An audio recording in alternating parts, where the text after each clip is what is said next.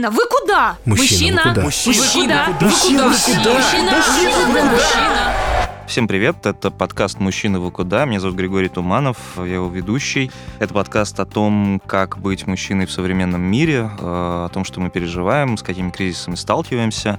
Я напомню, что нашим партнером на первый сезон стал фонд имени Генриха Бёлля в России, за что им большое спасибо. И сегодня мы бы хотели поговорить с вами про такую вещь, как абьюз и домашнее насилие, и о том, каково осознать, что ты и есть тот самый абьюзер. Мы видим очень много разных постов на эту тему от женщин, но очень редкие мужчины готовы открыто признать, что они в чем-то таком участвовали сами, и что они есть те самые абьюзеры. Но у нас в студии сейчас два человека, которым хватило смелости и внутренней силы, чтобы признать за собой такой изъян и как-то его проработать. Это Георгий Федосов, эс эм эм-щик. Привет. Приветик. И Георгий Переборщиков, который основал э, даже группу преодоления абьюзивной ментальности, если я правильно все сказал. Здравствуйте, да. Да, привет. На самом деле, э, я хотел бы начать с новостного повода, да, который был не так давно. Вы, может быть, видели, собственно, на днях э, в Фейсбуке Нина Беленицкая, такой сценарист, э, обвинила своего бывшего супруга, режиссера неигрового кино Никиту Сутырина, в том, что он напал на нее на детской площадке, пытаясь отобрать сына, сломал ей руку и нанес какие-то удары. На следующее утро э, Никита Сутырин опубликовал запись с камер видеонаблюдения, где было видно, что, ну, Ну, все, мягко говоря, не так, и что они вместе оказываются на земле, потому что их валит там какой-то третий человек, который участвовал в этом конфликте. И, в общем, история не такая однозначная, но показательно стало, что это, наверное, хорошо, возможно, вы со мной поспорите, что люди очень однозначно отреагировали, что тут же во всех комментариях, во всех там фейсбуках появились посты с призывом немедленно этого человека расфрендить, призвать к ответу и так далее. И есть какая-то уже э, в какой-то части общества презумпция виновности, да, мужчины, которого обвиняют в домашнем насилии. Эта тема по-прежнему очень болезненная, тема сложная, но очевидным образом очень сложно потом оправдаться, да, за то, что происходит. Мы обязательно об этом поговорим, но скажите вот... Давайте Георгий в сером, Георгий в черном. Георгий в сером, Георгий в черном. Георгий в сером — это Георгий Федосов, Георгий Переборщиков у нас в черном. Я для вашего удобства так и буду делать. Представьте, что видите серые и черные цвета. Как вообще понять, что ты абьюзер, если, там, допустим, про тебя такой пост не писали? Как вообще ты приходишь к выводу, что ты другого человека как-то ущемлял, ломал и делал чудовищные вещи? Вот, наверное, к Георгию в сером у меня этот первый вопрос. Расскажите свою историю. Скажем так, я в какой-то момент осознал, что перестал хотеть докапываться до своих бывших. Вот. На тот момент у меня не было отношений, было две бывших, к которым я там питал разные чувства, но все это было связано с какой-то степенью преследованиями. Ну, типа сталкеринг, типа случайная встреча, их организация. Случайная, типа в кавычках, а, в кавычках, да. Ага. да. А, ну, была школьная любовь, там даже с ее стороны была инициатива. Вот мы встречались три года, два с половиной. И она так с третьего раза смогла от меня уйти. Ты не отпускал? Нет. Ну, разные приемы, там типа давишь на жалость, да, давишь на жалость. Но без крайних форм, без угроз суицида...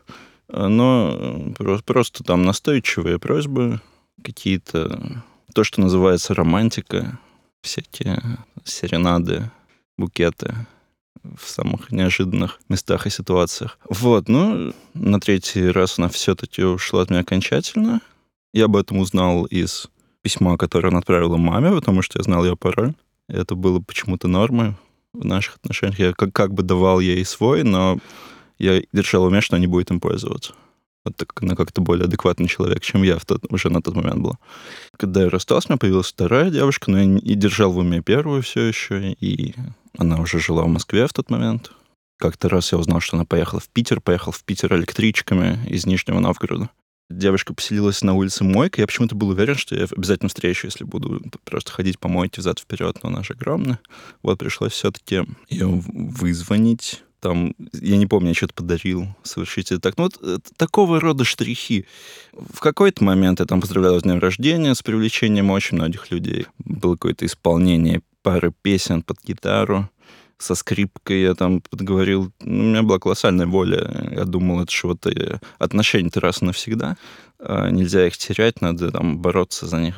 Вот. Подговорил массу людей, чтобы там в каждой дарили по цветочку, чтобы у меня был аккомпанемент со скрипкой, чтобы кто-то меня пропустил в эту общагу, как-то принял меня, там, вписал, чтобы мы порепетировали. Вот. Я... Единственное, что я упускал, что это было довольно-таки неуместно, что меня не очень-то рады были видеть. Да, то есть я имею в виду то, что ты рассказываешь, это, наверное, некоторыми слушателями может восприняться как... Как романтика. На что эти девушки жаловались, в чем проблема, такой романтичный я понимаю, парень. Да, да, да. да. Скрипки. А, это, это, это как будто сюжет песни, которая про любовь, которая воспринимается людьми как про любовь. Я недавно для себя сформулировал, какой, какой должна быть песня про любовь. Нормальная песня про любовь должна, должна звучать примерно как а, «Ну, ты мне нравишься, давай куда-нибудь сходим, а может быть, создадим семью». Но если ты против, то окей, и я не буду там доставать твоих родственников, друзей, а просто поищу другую девочку, которая была бы тоже в спектре моего вкуса. А уж если она откажет, еще парочка откажет, что я в силу своей нормальной самооценки считаю маловероятным событием, то тогда поищу какие-нибудь причины в себе. Примерно такой сюжет здоровой песни про любовь я вижу сейчас. Угу. А как ты вообще осознал, что все то, о чем ты говоришь, было ненормальным? У меня не было цели стать социально как бы приемлемым. Вот. С одной стороны. С другой стороны, у меня не было понимания того, что я делаю социально неприемлемую вещь. В какой-то момент я просто понял, что мне не хочется делать этих вещей. Вот. И это был... я встретил это понимание с некоторым облегчением.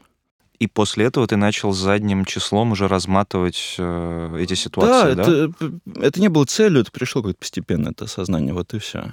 И ты для этого сформулировал это как э, абьюзерство именно для себя, как сталкеринг классический. И довольно-таки, да. То есть я, я всегда знал, э, у второй девушки однажды просто... То ли я почувствовал, что она не даст мне пароль от своих соцсетей, и даже не стал спрашивать, то ли спросил, она сказала, да ты что, ерунда. Я просто увел у нее э, куки браузера и посмотрел, с кем она там переписывается. Ничего криминального, там два пацана в течение года приглашали ее на каток, и все. Тем не менее, за ним наблюдал.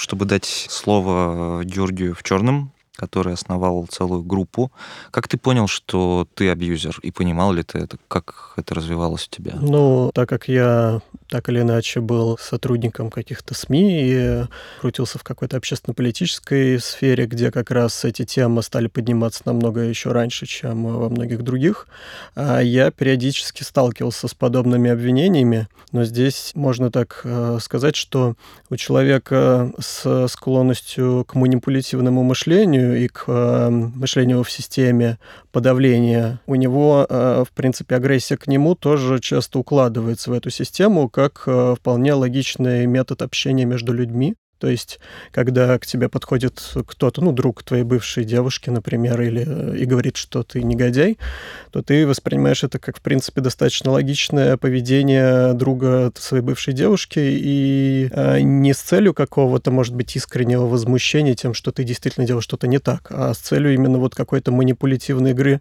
против тебя. В принципе, есть такая склонность, была такая склонность воспринимать манипуляцию как естественный способ общения между людьми, и агрессия тоже в это все укладывалась. Просто во мне, в принципе, было воспитано, я сформировал в себе с детства такое поведение, когда манипуляция считалась чем-то допустимым и привычным. Постепенно так, в принципе, привыкаешь и начинаешь это, ну, как бы практиковать. И для тебя это, в принципе, входит в какую-то норму мышления. Ты, в принципе, даже уже и не можешь отличить какой-то самообман и манипуляцию другими от какого-то нормального общения, может быть, которое появляется какими-то редкими эпизодами, каких-то просветлений даже. То есть поэтому осознание того, что я веду себя каким-то образом неверно, у меня скорее пришло от помощи друзей. Они не, не были ко мне агрессивны. То есть, и причем, ну, это была девушка, которая моя старая подруга, и она, в общем, как-то со мной об этом конкретно так смогла поработать, поговорить в течение достаточно, ну, откровенно и близко, и э, заставила меня задуматься об этом более основательно именно с этой стороны. То есть, потому что мне было непривычно, что человек об этом говорит без э, агрессии в мою сторону. Без обвинения. Да, без обвинения. А можно чуть-чуть задержаться и отмотать назад? А что ты делал в этих отношениях? можно сказать, ты просто не приглядываешься, во-первых, к людям, то есть ты не глубоко относишься к людям поверхностно, потом ты постоянно применяешь манипулятивные техники общения, и ты просто привыкаешь как-то к такому потоку случайных связей, и в них всякое бывало. То есть большинство из них, конечно, не включали в себя что-то больше, чем, допустим, какой-то секс по дружбе и с какими-то такими вот флирт, заигрывания и прочее. Но, естественно, были отношения, в которых возникали какие-то чувства влюбленности, и в них как раз тоже был и сталкинг. Конечно, не такой, я бы сказал, романтично обернутый, как у Георгия в сером, да. Uh-huh. А, а скорее, ну как, приезжать к подругам, а, то есть наставить на встречи, когда они не хотят этих встреч, когда они уже хотят с тобой расстаться. Ну, плюс а, постоянная конфликтность в общении. Опасная проблема именно в абьюзе, то, что он это не только физическое насилие, которое можно легко распознать. И он может быть таким образом обернут, что его, в принципе, тяжело распознать. И при достаточном умении человека, так сказать, даже к неосознанной манипуляции, он может это делать так, что его партнеры или в том... Это не обязательно именно близкие люди в личных отношениях, могут в рабочих отношениях, в каких угодно продолжительных отношениях, могут не замечать, что на них что-то, что ими манипулируют или губительно действуют. Угу. И поэтому здесь очень важна как раз тема работы с людьми для осознания ими этой проблемы, именно как их проблемы, потому что некоторые вещи никогда нельзя будет контролировать каким-то внешним, к сожалению, законодательным, например, контролем, когда, покуда это не будет доходить до каких-то крайних форм. Вот. И, и это как раз интересно, и тут я хотел бы как раз всех призвать к этому разговору. Это же действительно очень сложная штука. Каждый раз, каждый там абьюзер, если мы говорим про крайние методы, про действительно ты там бил свою девушку, я знаю людей, которые могут сформулировать это так, что она меня доводила, а я же ее, суку, любил, и вот что она со мной сделала, я же не такой, и так далее, и так далее. А потом, возможно, он встретил какого-нибудь другого человека, которому объяснил, что, дорогой друг, бить нельзя никого, это действительно абьюз, и так, и так. А распознать и признать, самое главное, такую вещь, как абьюз, в такой форме, о которой говорите вы, да, манипуляция, это какая-то очень завуалированная вещь, можно же, ну, никогда до этого не дойти. Сталкинг, ну, пароль, ну, скрипки, в общежитие прорываться, ну, кто-то скажет, что... Скажем так, это не такая ярко выраженная степень абьюза того самого, чтобы ее так вот взять и осознать. Но каждый из вас вроде говорит, что на него повлияло отчасти информационное, да, поле и окружение, там, в случае вот с тобой или с, с тобой. Не скажу так. Это было что-то внутри все-таки. Вот. И, ну да, когда появился MeToo, когда появился MeToo, я вдруг... Я и до этого вспоминал. У меня был неприятный эпизод в две тысячи десятом году с одной моей подругой. Я ее поймал на слове, что мы поцелуемся. Просто пойм... ну, оказал определенную услугу, помог кое с чем и поймал на слове. Она совершенно этого не хотела. Вот. И я, да, взял с нее это обязательство спустя несколько месяцев. Мне было дико стыдно и сложно засыпать по вечерам в течение десяти лет, пока я пару недель назад не извинился перед ней. В моем случае это были, конечно, не только какие-то такие мягкие манипуляции, это были, конечно, и вербальное насилие. Ну вот, например, а? Какого рода? Вербальное насилие, ну, пере... очень часто были какие-то конфликты, в которых переходили на крик, особенно, ну, я, в первую очередь, конечно же. Ну, то есть я достаточно часто мог как-то тоже, опять же, преследовать и, ну, грубо себя просто вести, токсично как-то общаться, то, что вот, как называется, токсично. То есть, в принципе, был постоянно негативен на каком-то. То есть в какой-то момент вы чувствуете себя почему-то как-то ровнее, спокойнее, все нормально, но стоит что-то там задеть, что-то, ну, я не знаю, что-то вас вдруг триггернет, так сказать, и вы начинаете тут же заводиться. Хлопать дверьми, видимо. Ну, да, вести себя агрессивно по отношению к партнеру или к людям вокруг. И вы воспринимаете это изнутри как некую попытку оборонять свою собственную либо безопасность, либо, ну, некие, да, контроль, может быть, над другим человеком, который вы считаете почему-то уместным. У меня совершенно другая симптоматика, кстати. Я никогда не повышал голос. Мне кажется, что повышать голос ужасно, но при этом мотив контроля тоже во мне есть. Но вот я скорее ударю человека камнем по голове, чем накричу на него. Мне кажется, что накричать — это проиграть. Ну, типа, показать свою слабость. Вот. Но при этом действительно тоже был мотив контроля в отношениях с девушками, да. И мне хотелось знать все о них. Что они думают, куда собираются, куда пойдут завтра, послезавтра, что чувствуют ко мне, нет ли каких измен. Но, может быть... Э... Я ага. хотел сказать, что это не всегда про... Не всегда про э... ярко выраженное насилие? Не всегда абьюз, как у моего коллеги по абьюзивному цеху. Это неуправляемость, там, не... дефицит управления собой и... неуемная энергия. У меня, напротив, это какое-то, не знаю, стремление исключить эмоции. Вот, и свои, и чужие. И я против драмы, но, но при этом ведь тоже контроль, и контроль, попытка контроля контролировать не свою территорию. Гнев любой — это измененное в, в какой-то мере состояние сознания. И в нем есть некоторое, ну, такое давление к какому-то действию. И дальше уже какие-то вещи, которые вы усвоили, они вам, так сказать, подсказывают, а каким образом гнев должен быть реализован. То есть, допустим, если вы привыкли к тому, что нормально или допустимо кричать или кого-то бить, то вы будете бить и кричать. И, и не считать это потерей контроля. Не, вы будете да? считать это как раз потерей контроля, потому что в вашем в мировоззрении, пока я сейчас понимаю, что ну, то есть у человека, который таким образом себя ведет, у него как раз есть некое представление о том, что гнев, он является таким измененным состоянием сознания, в котором он не, не совсем себя контролирует. На самом деле человек себя именно контролирует, но ему нужно это просто понять.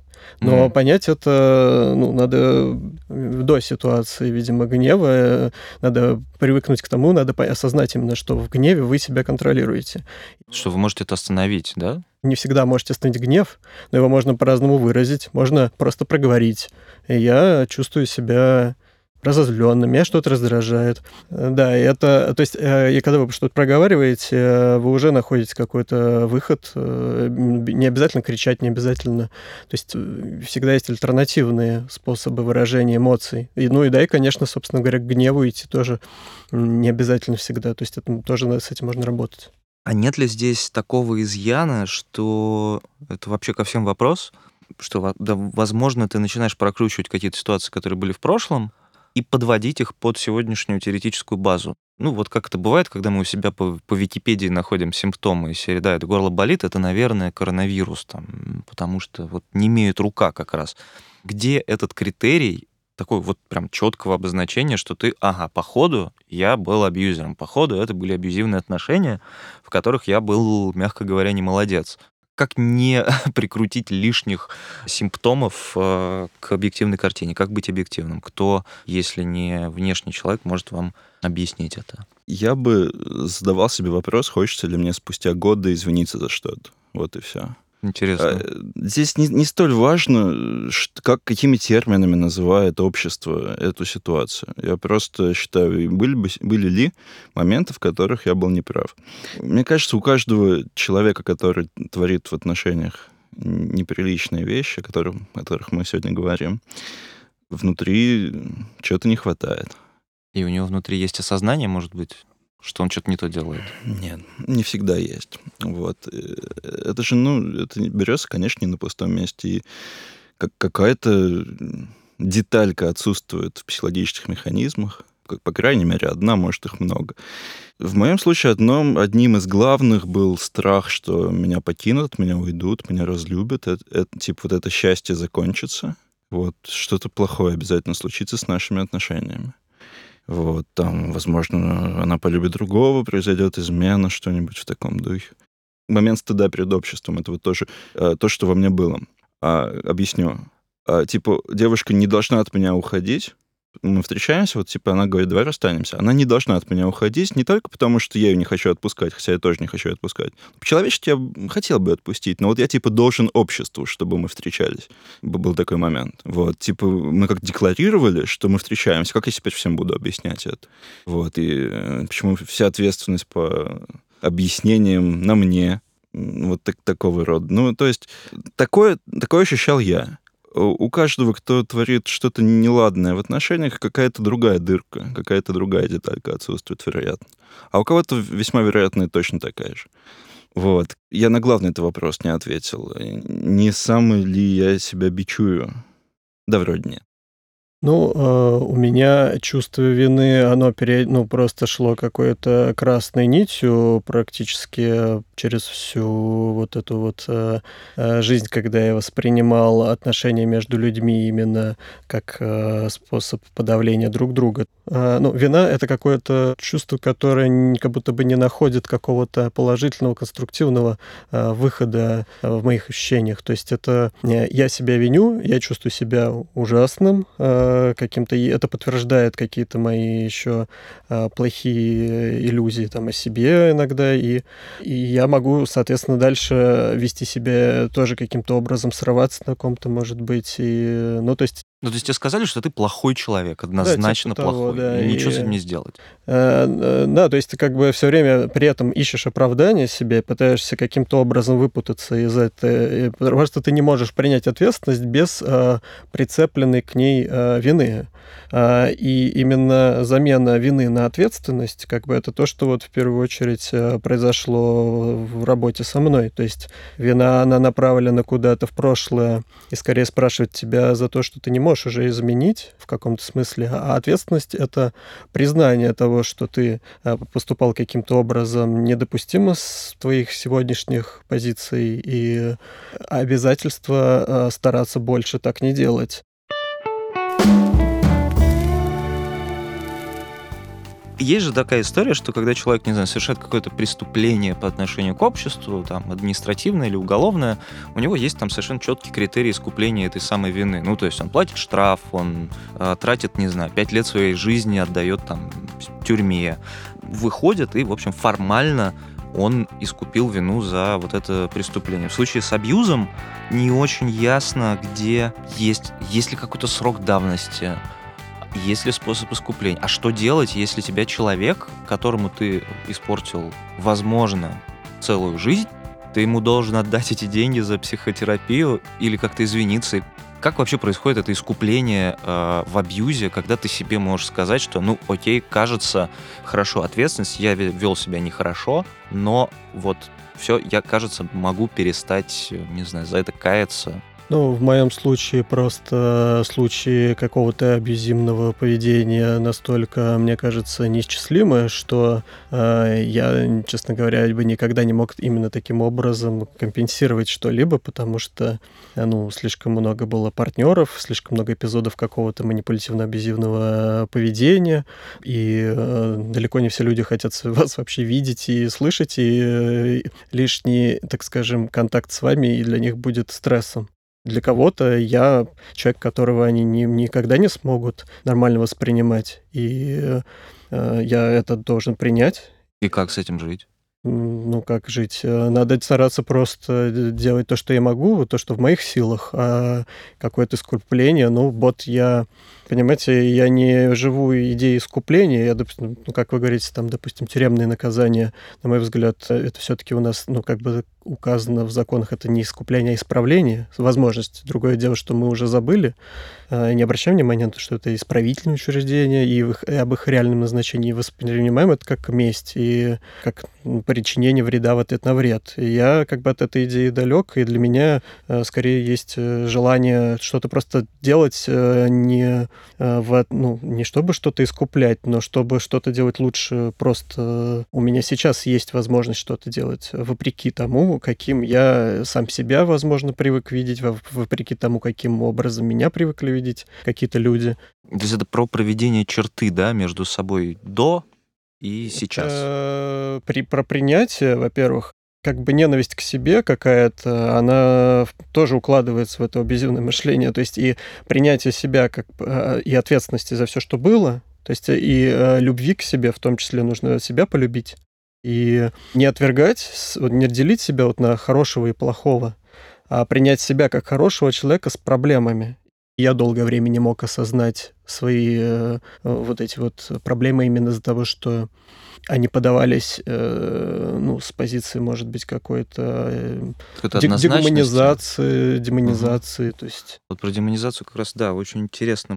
Когда мы говорим, э, вот Георгий в черном сказал про демонизацию и дегуманизацию э, абьюзеров здесь и сейчас, и о том, что абьюзер — это вообще-то ну, чуть более сложно устроенный организм, да, что это не человек, я не знаю, там в черном плаще и так далее. А как вообще с общественной точки зрения, как вам обоим кажется, эту демонизацию ну, отменить? Потому что, ну да, действительно, не может быть априори плохих людей. Что делать, если про тебя говорят, вот этот вот парень, он абьюзер, а ты... А что, если тебя клеветали? А что, если ты так не считаешь?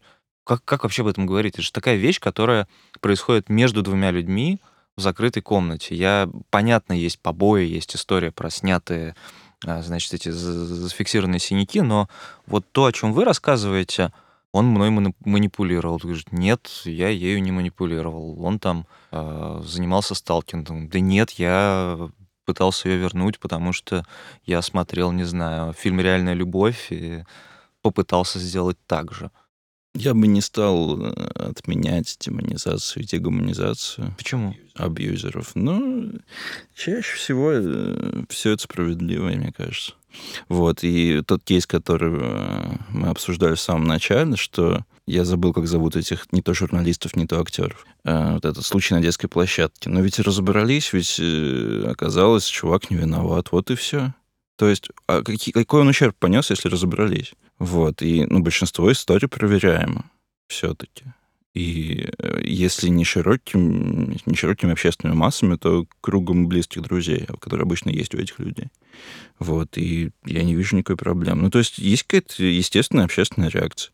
Вот. Но, но, естественно, в любой ситуации не надо драматизировать. Я уже говорил, что ни в отношениях, ни в реакции на, на что бы то ни было, ни, ну, просто драма излишняя. Давайте будем жить на спокойных щах. Мужчина виноват априори, так потому что большинство случаев именно таковы. Вот, ну, такая статистика. Ну, не в пользу нас она говорит. Но если, если действительно не такое, то разберутся. Общество не такие же дураки в наш век информационных технологий. Вот и все. Мне просто кажется, что мы, в принципе, должны выйти из этой вот парадигмы а, вина, «кто виноват», а, потому что, ну, когда мы в ней застреваем, мы просто мешаем людям взять, принять вот эту вот ответственность, потому что источник насилия — это ну, человек, который его совершает. И людям, которые, ну, им из-за того, что к этому есть достаточно такие, ну, вот, когда мы замечаем какую-то демонизацию, ну, у нас создается такая ситуация, что людям очень-очень тяжело принять на себя это, потому что они противостоят э, обвинениям. Э, ну, то есть вместо того, чтобы принять, да, это было, и я могу это воз... э, контролировать, э, у них рождается страх определенный перед принятием этих э, фактов. Мужчина э, находится в такой ситуации, когда ему вроде бы с одной стороны начинают э, говорить, что он имеет якобы больше прав во многих вещах, э, и, э, а с другой стороны он, э, ну, и он начинает пытаться контролировать, соответственно, например, женщин. Потому что считает, что мужчина должен каким-то образом там, защищаться от измен, например. И в то же время как бы у нас есть некое ну, такое мнение, что в принципе насилие какое-то, оно в некоторых ситуациях, ну, допустимо. Ну, у нее истерика, дай-ка ей пощечину залеплю. Ну, типа, типа до того, да, допустим. И в итоге мужчина совершает подобное насилие, а потом ему кто-то говорит, а ты ударил женщину. Для этого мужчины, для, как бы, если вы начнете спрашивать людей, которые как бы вот абьюзивно себя ведут, поддерживают ли они насилие, никто так не скажет, потому что они на самом деле искренне его не поддержат, но они не считают насилием то, что они сделали, и они будут всячески оправдывать себя за любые свои действия до, до, до, до предела. То есть и они не признают это, потому что они не хотят быть вот этими вот демонизированными насильниками. Можно от вас, от каждого напоследок, вот чек-лист, окей, из трех пунктов. Как перестать быть абьюзивным? Ну, понимать, что нет незаменимого партнера, это кажется парадоксальным, но если партнер тебя не устраивает, не нужно устраивать сцены. Возможно, возможно, будет менее травматично, если вы поменяете партнера и все, на, на более подходящего вам. Вот. А если сценарий недовольства повторяется, то уже два-три раза повторилось, нужно искать причину себя. Второе, не заходить на чужую территорию, бить себя по рукам, если ты стремишься туда заходить. Я отнесу к этому там, вот, чтение переписок, э, стремление, вот, само желание знать, где, кто. Это не всегда индикатор заботы, любви. Иногда это ну, происходит от чего-то эгоистического. Принять себя, самого себя. Нужно, чтобы внутри не было какого-то конфликта. То есть, если партнер что-то делает не так, это же не делает хуже тебя. Это, опять же, вопрос территориальный. Просто не твоя сфера ответственности. Тебе, ну, то есть, если ты страдаешь, меняй партнера, не, не переходи границ. Окей. Георгий? Осознать, в первую очередь, это ну, самый сложный шаг. Это услышать других, постараться отнестись к этому более внимательно и не отвергать, даже если какие-то слова сказаны вам с позиции обвинения, вроде бы, которые вам тяжело принимать. Это раз, ага. А, во-вторых, я думаю, что после этого обратиться к специалисту, который работает именно с людьми, имеющими эту проблему. И, в-третьих, наверное, осознать себя как э, человека, э, способного давать другим любовь, принимать любовь других и э, имеющего будущее, а не человека, который живет прошлым и прошлыми травмами, и травмами, которым нанес другим, и постараться быть э, счастливым. Что ж, это был выпуск, посвященный абьюзу подкаста «Мужчина, вы куда?». У нас в гостях были Георгий Федосов. Спасибо большое, Георгий. И вам. И Георгий Переборщиков. Спасибо большое. Благодарю. Если у вас есть какие-то собственные взгляды и мысли по поводу абьюзивных отношений или даже, может быть, истории об этом, присылайте свои истории в телеграм-канал «Мужчина, вы куда?». Его также легко найти, я всегда вам там отвечу. Я напомню, что слушать нас можно на всех платформах. Партнером первого сезона стал фонд имени Генриха Бёлля в России, за что им большое спасибо. Ставьте нам, пожалуйста, оценки, это нам очень важно. Оставляйте комментарии. И по традиции финальный трек, потому что у нас есть э, плейлист, он есть и на iTunes, и на Яндекс.Музыке. Каждый раз, когда выходит новый выпуск, мы э, добавляем туда по песням. Мне показалось, что, возможно, э, как раз подходящая песня здесь э, от группы Interpol «All Fired Up». Она как-то созвучна тому, о чем мы говорили. Спасибо. It's all